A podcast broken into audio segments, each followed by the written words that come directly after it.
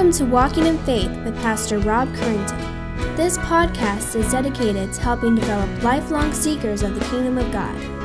Each week, Pastor Rob helps bring God's message for living to those seeking a richer and more Christ filled life. Now let's join Pastor Rob as he shares this week's message.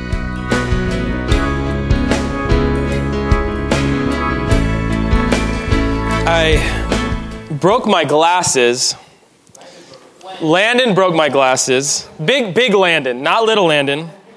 And so you'll have to excuse me. I've, I, they fall off. I taped them, but they fall off if I lean forward. So I've got this contraption here. I'm going to strap in.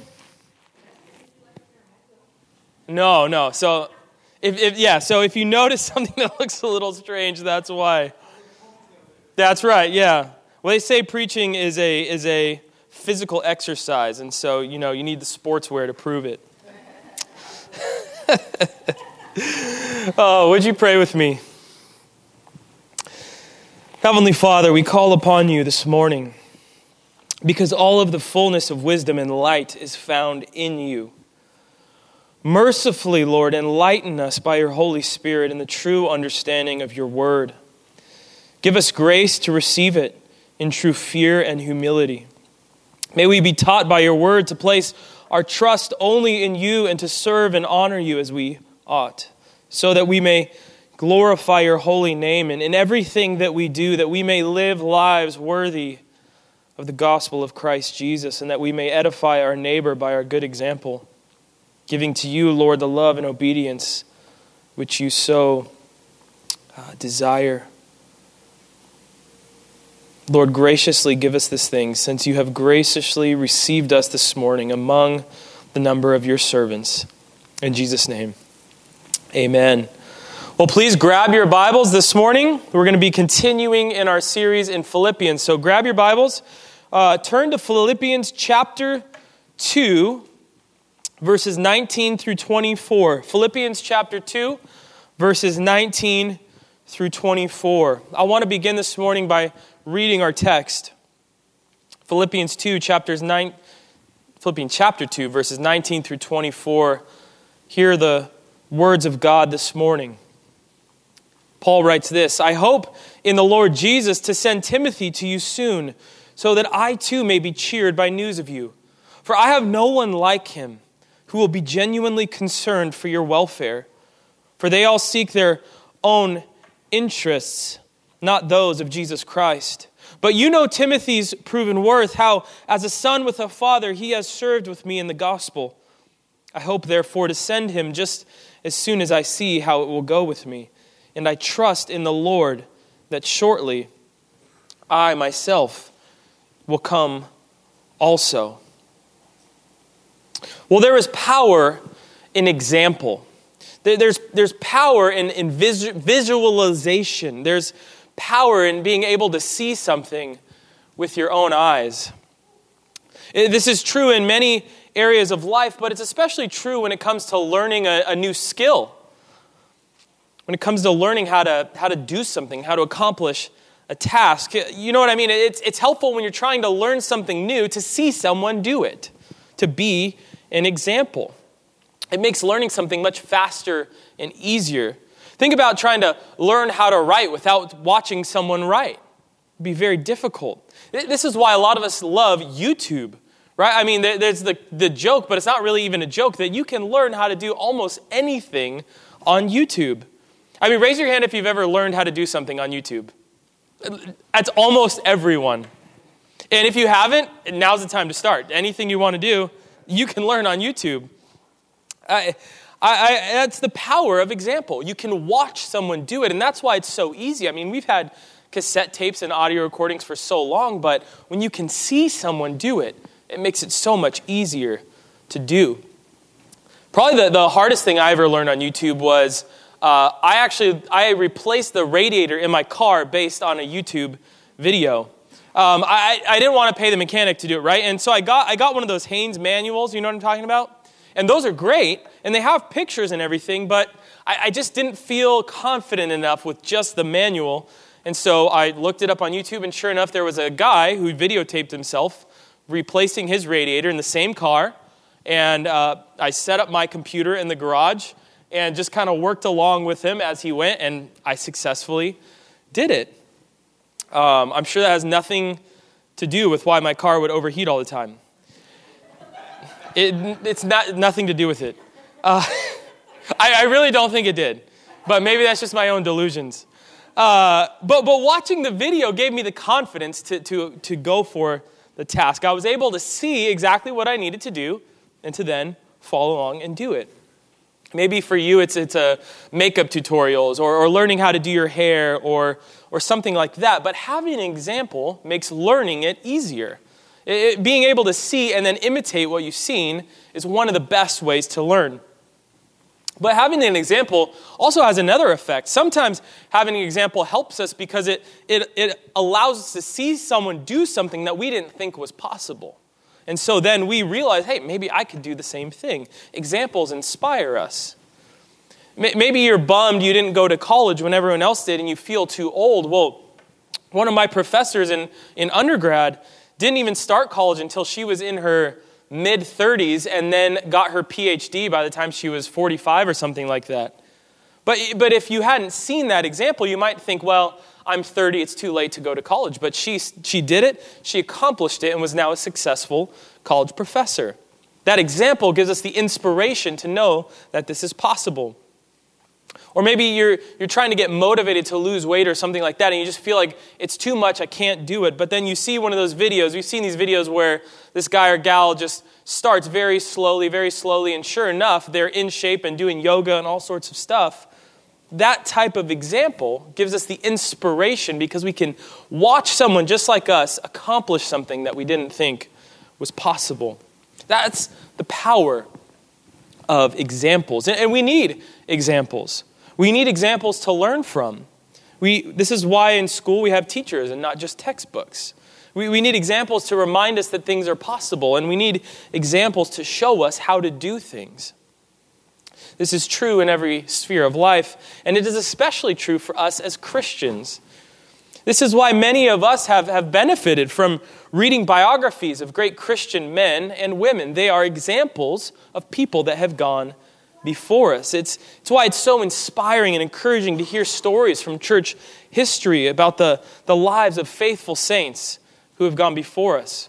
Be, because we, we see their faithfulness, we see their, their courage, their passion, their holiness. And we know that by the grace of God, we too can hold fast to the faith, faith if they did. They were men and women just like us. There's nothing special about these people. We know that by the grace of God, we too can grow in our sanctification. We too can be used greatly of God. We see and we know that it is possible. We learn from them about the Christian life simply by looking at their example and imitating it.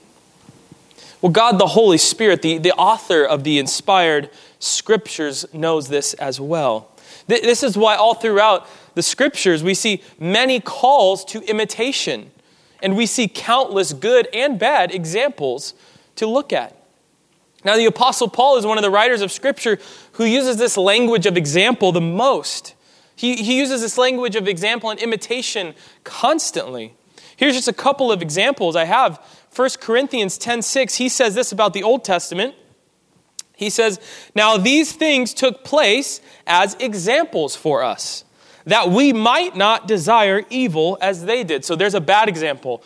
These things, he says, we can read the Old Testament. God, these things happened so that we might look at that as an example and not do what they did. That's an example.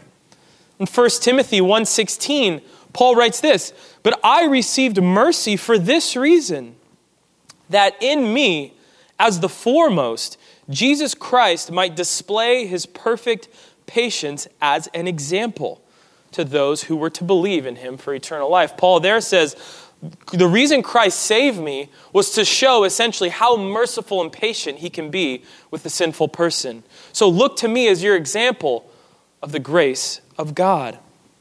And later in our very letter here in Philippians, Paul gives a clear command to imitate him as well as those who live their life as he does. He writes this in Philippians 3:17. He says, "Brothers, join in imitating me And keep your eyes on those who walk according to the example that you have in us. In other words, what he's saying is, you can look to my life, just do what I do, and you will be faithful to God. Walk according to the example of the faithful men and women that you see. Watch them and imitate them. An example to imitate. And that is exactly what we're going to see in our text today. Throughout our study in, in Philippians, Paul has been calling us to live lives worthy of the gospel of Christ. That is the call of the letter to the Philippians. He, he's called us to unity. He's called us not to be frightened. He's, he's called us to place the needs of everyone above the needs of ourselves. He's called us to do nothing from selfish ambition or conceit, but in humility count others more significant than ourselves. And, and after Paul had called us to that in the beginning of chapter 2, what did he do next? He gave us the prime example of selflessness Christ Jesus himself, who became enfleshed and, and was crucified. And now, Paul called us in that text, if you remember, to have the same mindset Christ did. In other words, what he's saying is look to Christ not only as your Savior, but as your example. He called us to think like Christ, and we are to imitate Christ in that. Now, after that, in verse 17 of chapter 2, Paul showed us an example in himself of his selflessness and humility. He rejoiced at the thought of dying and spending his life for the faith of the Philippians. He wrote this Even if I am to be poured out as a drink offering upon the sacrificial offering of your faith, I am glad and rejoice with you all. That is Paul putting forth himself as an example of selflessness, of humility. Paul, is, Paul has called us to humility, and now he is showing us what it looks like by his own words. He's giving us an example, a living example. He's demonstrating how we should think of these things.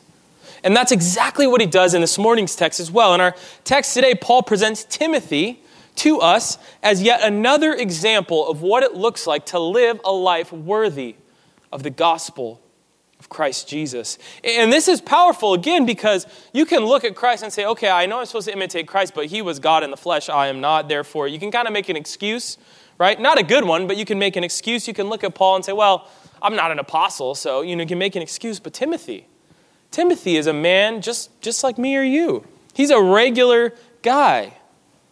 Now, he's, who was Timothy? What do we know about Timothy from the scriptures? Well, we know that Timothy was Paul's apprentice. So in Acts chapter 16, Paul kind of picks up Timothy on his missionary journeys, which is right before he goes to Philippi. So Timothy was with Paul when they founded the church in Philippi. But Timothy basically followed Paul everywhere he went. Timothy was, was with Paul and Silas in Philippi. We know that Paul wrote at least two letters to Timothy that we have, 1st and 2nd Timothy, which chronologically will happen after this, so he hasn't written them yet in our timeline.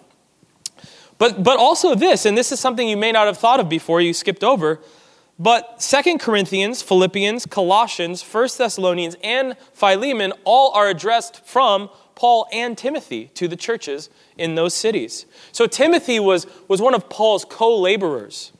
Timothy was, was in lockstep with the Apostle Paul. He lived in the shadow of the Apostle Paul, you might say. And we find out even in Hebrews 13 23 that Timothy, just like Paul, had been imprisoned for his faith for the sake of the gospel.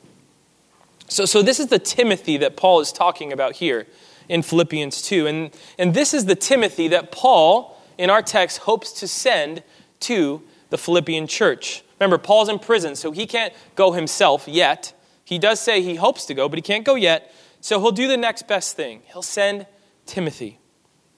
And explicit in Paul's words here about Timothy is the example of Timothy. Now, now the outline for this morning's sermon is simple. We're going to see in this text five traits of a useful servant of Christ. Five traits of a useful servant of Christ. In other words, like watching a YouTube tutorial, we're going to look at Timothy's life in this passage and learn five character traits that should mark your life if you are seeking to be useful in God's service. And my prayer and hope is that every one of you is seeking to be useful in God's service. So let's take Timothy as our example this morning. Let us learn to imitate him. So, the first trait is this trait number one a useful servant of Christ trusts completely in God's plan. A useful servant of Christ trusts completely in God's plan. Those who are useful to Christ are those who trust Christ. Those who will be fruitful in Christ's work are those who trust in Christ's plan. A useful servant of Christ must trust completely in God's plan. Look at, look at verse 19. Paul says, I hope in the Lord Jesus to send Timothy to you soon so that I too may be cheered by news of you. Now, admittedly, we're cheating a bit here because this is still Paul talking of himself. But, but, but you can't skip over this because this is important. Paul's doing this intentionally. So in verse 19, the beginning of our section, he says, I hope in the Lord Jesus to send Timothy. Look at verse 24.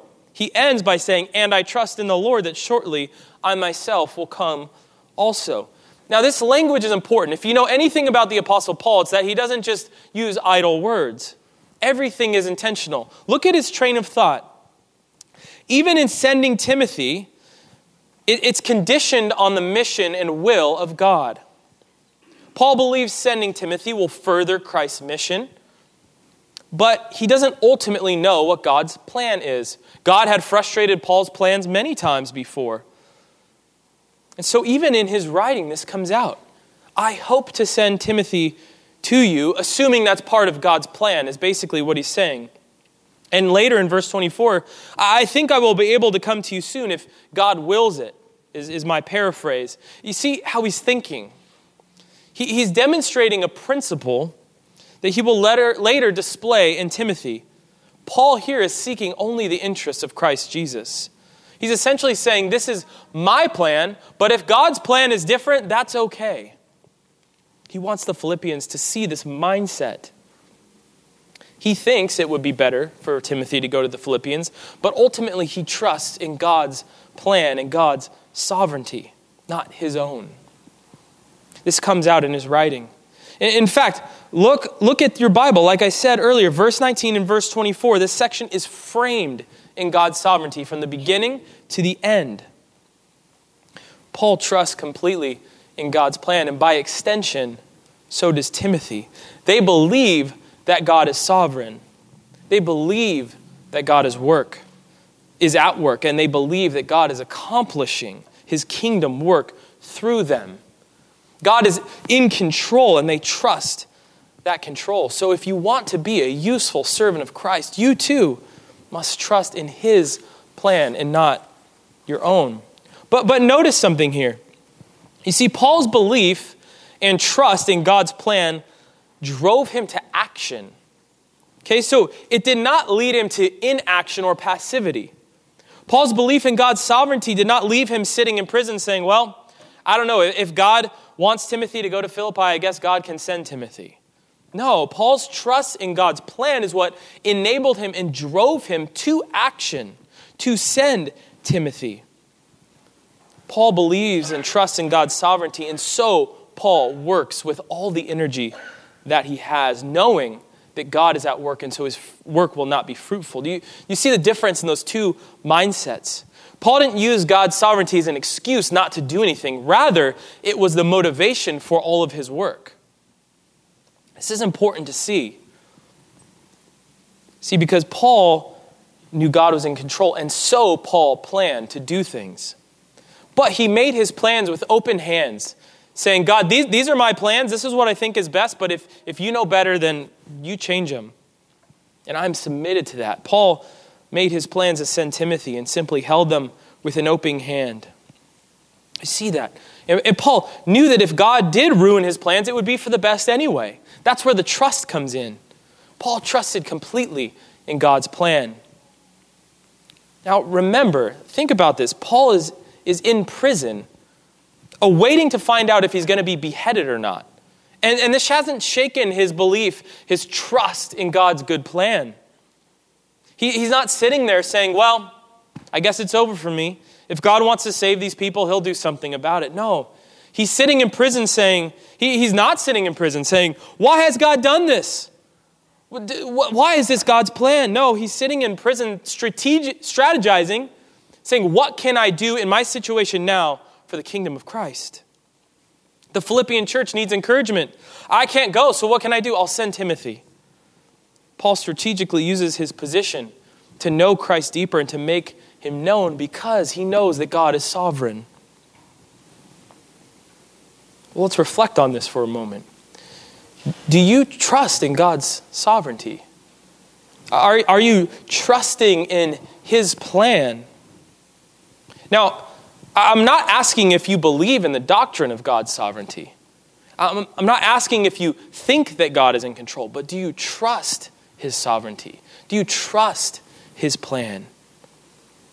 Do you trust that His plan is better than yours? Those, those, are, those are two different things. It's, it's one thing to, to believe it intellectually, but do you trust it? See, faith is not simply acknowledging that Jesus Christ is Lord and that He lived, it's, it's trusting in Him as your Savior. And in the same way, it's, it's not enough to just assent that, yes, God is in control, but we must trust in His control because He is good. And, and if we're trusting in his sovereignty, then like Paul, this should drive us into action, not leave us excuses not to do anything. That, that is the biblical model of, of trust in God's sovereignty. Paul moved forward because he knew God was working. So, if you would be useful to Christ, you must trust him. You must trust his plan. You must trust his sovereignty. And you must let it drive you into action, knowing that God is sovereignly working everything for his purpose. A useful servant of Christ trusts completely in God's plan. That's, that's trait number one. Trait number two the useful servant of Christ is like minded with Paul. The useful servant of Christ is like minded with Paul. The useful servant of Christ thinks like Paul. The useful servant of Christ is, is an imitator of the Apostle Paul. He, he aims to be like the Apostle Paul. This trait is found in verse 20. Look what he says. Paul says, I hope in the Lord Jesus to send Timothy to you soon, so that I too may be cheered by news of you. For I have no one like him.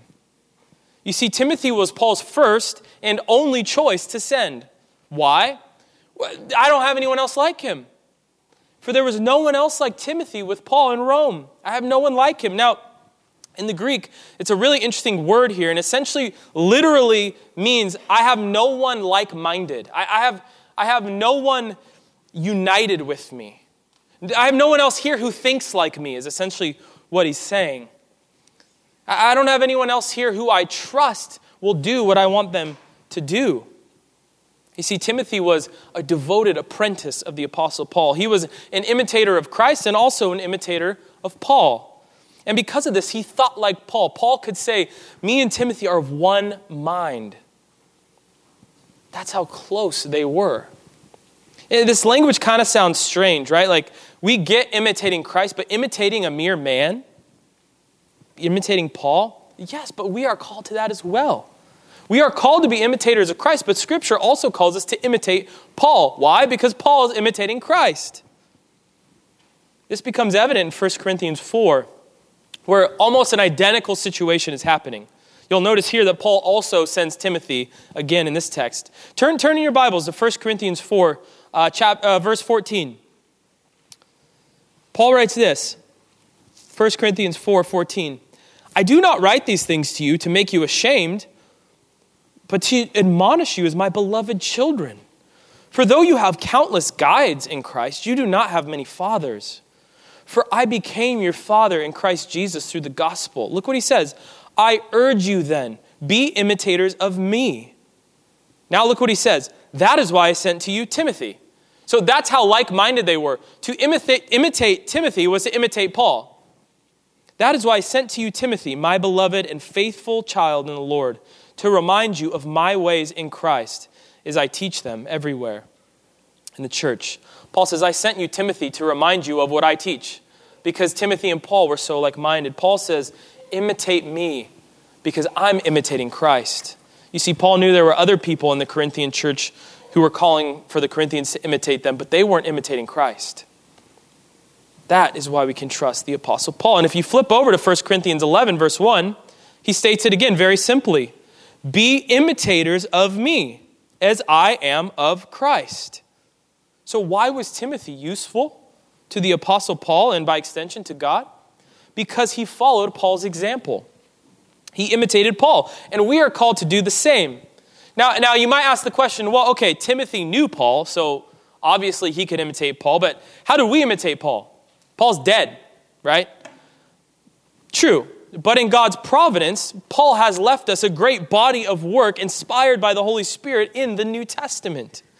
And so, as we read and study Paul in his letters, we learn to imitate Paul.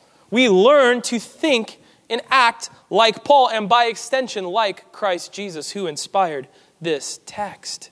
So, as we digest Romans and, and 1st and 2nd Corinthians and Galatians and Ephesians and Philippians and Colossians and 1st and 2nd Thessalonians and 1st and 2nd Timothy and Titus and Philemon, we don't just read them for information.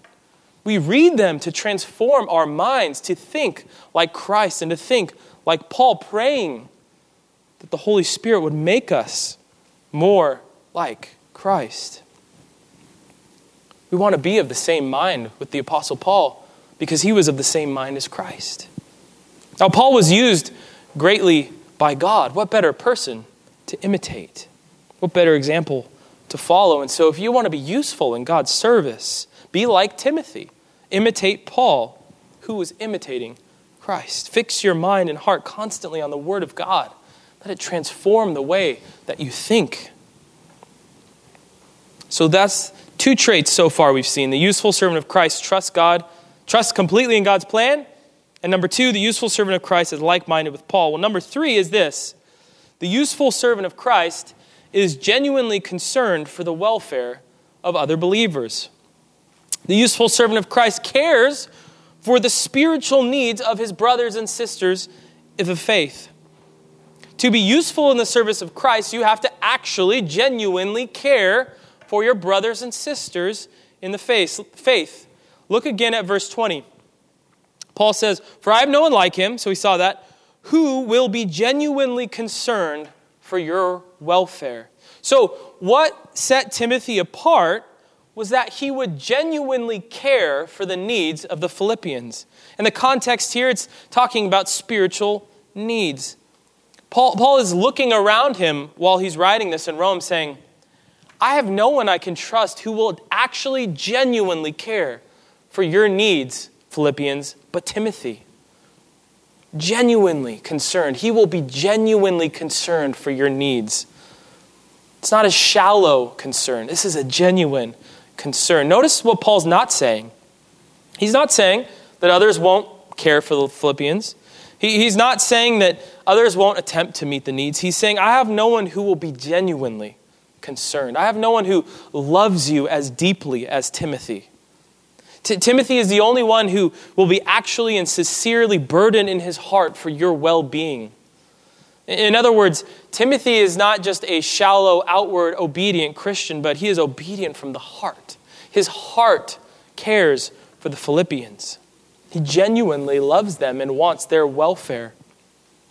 And this is a trait, brothers and sisters, we also must have for one another if we are to be useful to God. We are called to be genuinely concerned for each other's needs, both physical and spiritual. We are called to be sincerely seeking out how we can help one another grow spiritually. This is not just the job of a, of a pastor, but of every Christian. This is a key part of what it means to love one another well. One commentator puts it this way he said, Genuine concern for the spiritual health of fellow believers is a tangible demonstration of Christ like character. It's a tangible demonstration of Christ like character. This love and care for the spiritual well being of our brothers and sisters is one of the primary ways we evidence Christ in our lives. Christ uses us to help each other.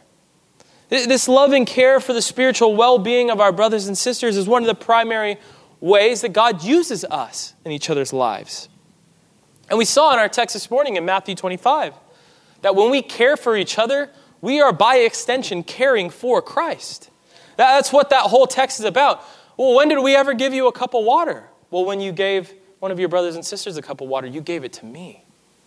You see, we are all one in the body of Christ. And as we care for one another spiritually and physically, we minister to Christ Himself. That's the mystery. And that's the blessing. And that's why it's so important and a critical part of the Christian life. That's why First John says you can't be a Christian and not love your brothers and sisters. It just does not make sense. It can't happen. Because someone who loves Christ will love his body. And someone who loves his body is loving Christ. Our Lord Jesus said this in John 13, verse 34. He said, A new commandment I give to you, that you love one another. Just as I have loved you, you also are to love one another. By this, all people will know that you are my disciples if you have love for one another. That is the mark of the church mutual love. And this is how people will know that we are disciples of Christ by our love. Let the world see how we love one another. There's no such thing as a loveless Christian because Christ loved us when we were unlovable. Now, we all struggle. Obviously, we have seasons in our life where things are harder and certain people that are harder, of course. But in those times, we must look to Christ, who loved us when there was nothing lovely in us and gave himself for us. That is the way we must love one another. And we must pray that God would warm our hearts toward one another. We must pray that God would transform our hearts to be more and more genuinely concerned for each other's spiritual well being. Because the useful servant of Christ is genuinely concerned for the welfare of other believers. That is a mark of usefulness to God, and that is everyone's role here at OVBC to be caring for the spiritual needs of everyone else. It's not just the job of, of the people with the suit and tie and the broken glasses. My new glasses are coming tomorrow, by the way, so don't worry, you won't have to see this thing anymore. Uh, so, those are the three traits. Trait number four. Trait number four. The useful servant of Christ seeks the interests of Christ above all else. You can see how these begin to overlap. The useful servant of Christ seeks the interest of Christ above all else. Christ's useful servant seeks the advance of the gospel above all else. That's the interest of Christ. The cause of Christ is the, the all consuming passion of the useful servant. In other words, to put it in the words of another scripture, the useful servant of Christ seeks first the kingdom of God. Look at what Paul says in verse 21. Again, describing Timothy's uniqueness and his example. For they, these other believers that are with him in Rome, all seek their own interests, not those of Jesus Christ. Why was Timothy so useful to Paul and ultimately to God? He sought the interest of Jesus Christ. It's simple. Timothy put the needs of Christ above his own. Timothy dedicated his life to knowing Christ and making him known. Timothy's life was focused and given to the advance of the gospel. He was single minded. And it's not like other people who were with Paul were evil people, but they were caught up, they were distracted in their own affairs, their own interests. So much so that they became useless to the Apostle Paul. They, they were too busy with their own affairs to be of any benefit to Christ. They were distracted from the one thing. They were focused on themselves, focused on their careers, focused on their families, whatever it may be. They were not seeking the interest of Christ. They were seeking their own interests. But, but it doesn't work like this. You can't serve both yourself and Christ. Christ is either everything or, or he's nothing. Jesus Christ will, will not be a side dish on, in your main course, is over here. Christ is, is not to be an item on your to do list, but the master of the list itself. We, we know this, but we must be reminded because we so quickly re- re- relapse into a Christ as a side dish mentality. Christ is, he's over here on Sundays, and then I kind of just pursue my own interest during the week, but it can't be. Not only will it be useless, but, but we deny the words of Christ himself. Listen, listen to what Christ says. Listen to how he calls us. In Matthew 16 24, he says this Then Jesus said to his disciples, If anyone wishes to come after me, he must deny himself and take up his cross and follow me. In Luke 9 23, he says, If anyone wishes to come after me, he must deny himself and take up his cross daily and follow me. In Matthew 10 37, he says, He who loves father or mother more than me is not worthy of me. And he who loves son or daughter more than me is not worthy of me. And he who does not take his cross and follow after me is not worthy of me. He who has found his life will lose it, and he who has lost his life for my sake will find it. At John 12 25, he says again, He who loves his life, he who pursues his own interests, will lose it. And he who hates his life in this world will keep it to life eternal. These are hard words, but they're directly from the mouth of our Savior, Lord Jesus Christ, who gave up everything for us. This is what it means to be a Christian. Jesus demands our whole lives, our whole selves. We don't, we don't have the option. There's no third option. Well, okay, I want to be one of those Christians, though, who doesn't really sacrifice anything. That's not an option. It's either all in or all out. And if we went, if when we do, wow, that made no sense. Okay, if we relapse, which again, there's seasons. It's not saying you have to be perfect. When we relapse, we must repent and ask for forgiveness, and we must return to our first love. Again, this isn't just a call. We, we too quickly put this off. Okay, well, that's for like those pastors or missionaries. Like they do that, but that, that's not for just like us regular Christians. No, it is. It's for everyone who names the name of Christ. These are the words of Jesus. And this is illustrated marvelously by St. Patrick. Happy St. Patrick's Day, by the way. You see, St. Patrick, I don't know if you know this, but he wasn't even Irish, he was British. When he was a young boy, he was captured by Irish pirates and taken to Ireland and forced into slavery. And after many years of slavery, he eventually escaped and went back to England. But as he was home, he, he, he couldn't continue to pursue his own interests. The, the interests of Christ became his interests, and he felt for the people back in Ireland who were pagan. He couldn't stop thinking about them. And so, what did he do? He, he put the interests of Christ above his own and he set sail for Ireland. And he was determined to preach the gospel to the whole country.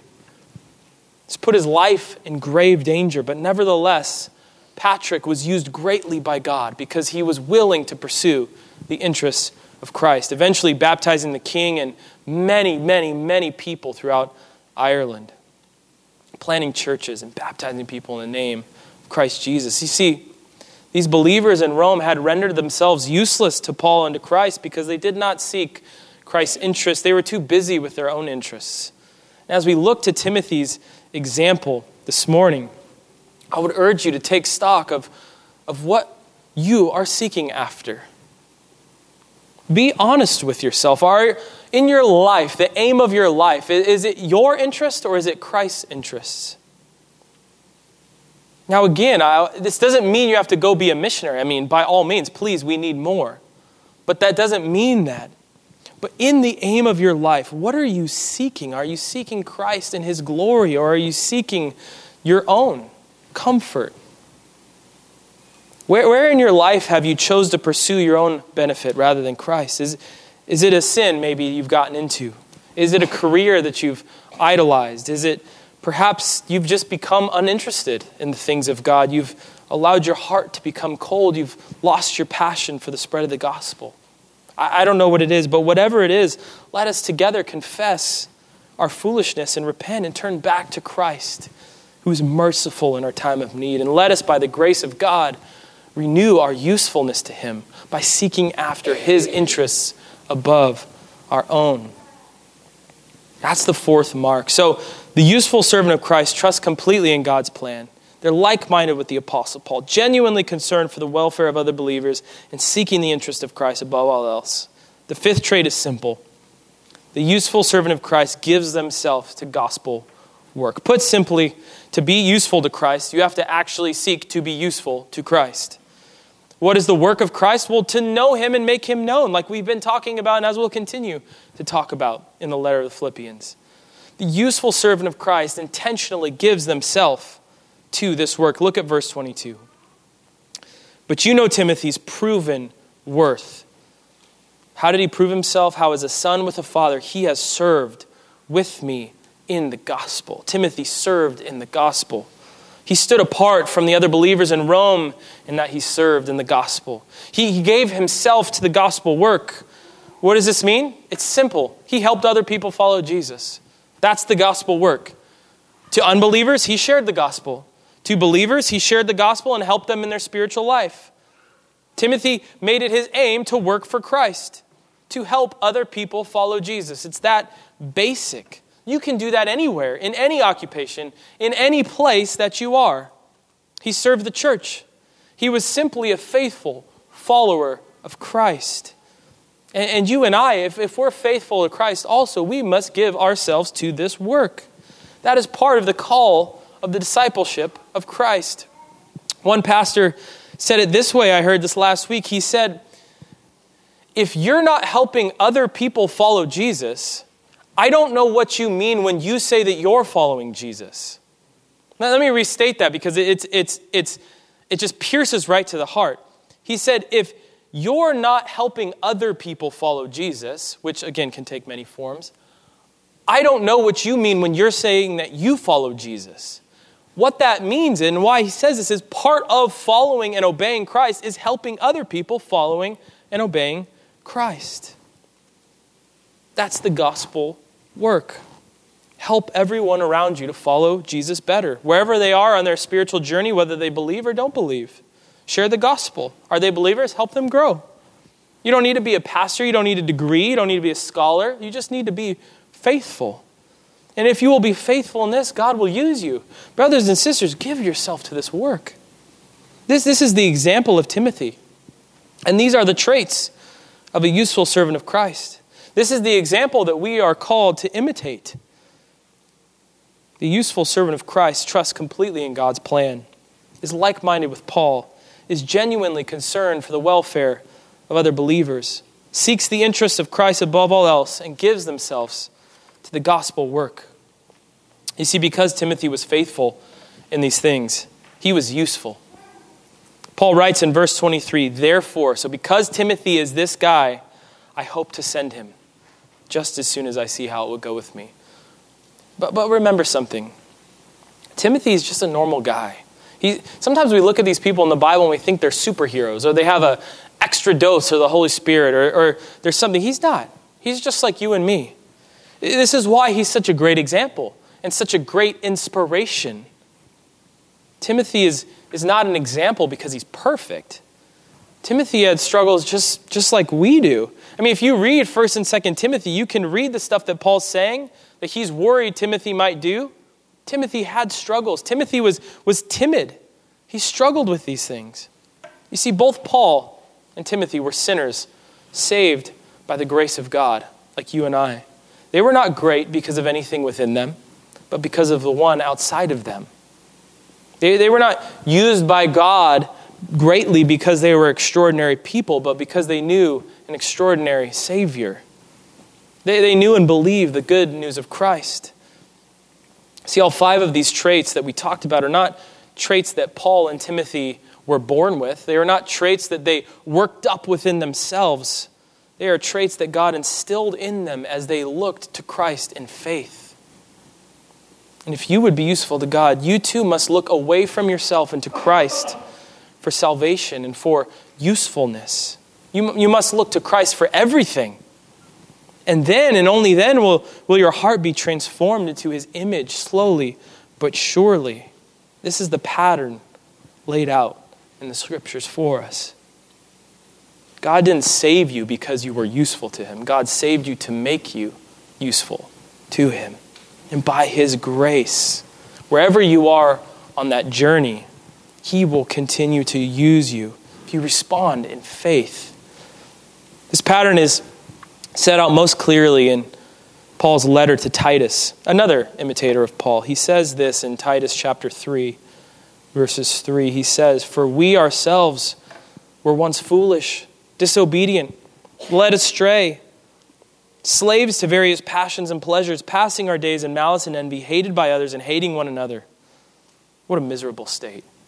But when the goodness and loving kindness of God, our Savior, appeared, He saved us Because we were useful? No, not because of works done by us in righteousness, but according to his own mercy by the washing of regeneration and renewal of the Holy Spirit, whom he poured out on us richly through Jesus Christ our Savior, so that, being justified by his grace, we might become heirs according to the hope of eternal life. That is the gospel, and here's its effect. Paul writes, he continues, The saying is trustworthy, and I want you to insist on these things so that those who have believed in God may be careful to devote themselves to good works. These things are excellent and profitable for people. God says the gospel is true, therefore, you can be useful to God because of His grace. Believe this, brothers and sisters. Believe this with all your heart, and God will use you in a mighty way. And when you find yourself lacking in faith, Pray to Him. I believe, help my unbelief. Lord, help me. We serve a good and merciful God who gave Himself for us. Let us pray. Heavenly Father, you are holy, you are mighty. We stand in awe of you this morning.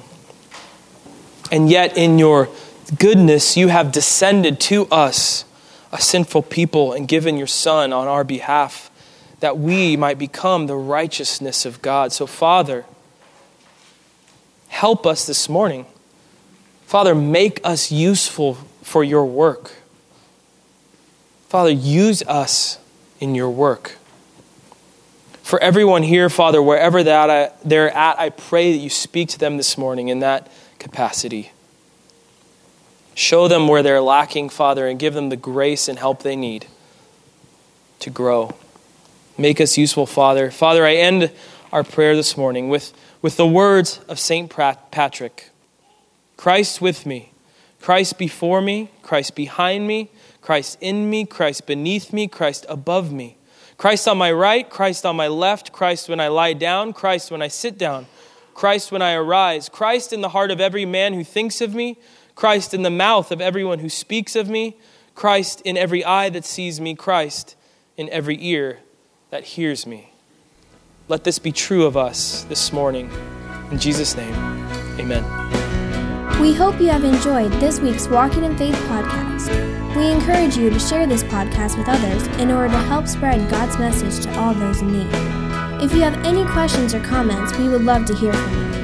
Email us at walkinginfaith at orangevilla.org. You can help us spread this podcast by writing a review at iTunes, and don't forget to visit us online at orangevilla.org. There you will find more information about our ministry, as well as share your thoughts, submit prayer requests, and find out how you can help others to grow in God's love. Until next week, may God bless you in everything you do.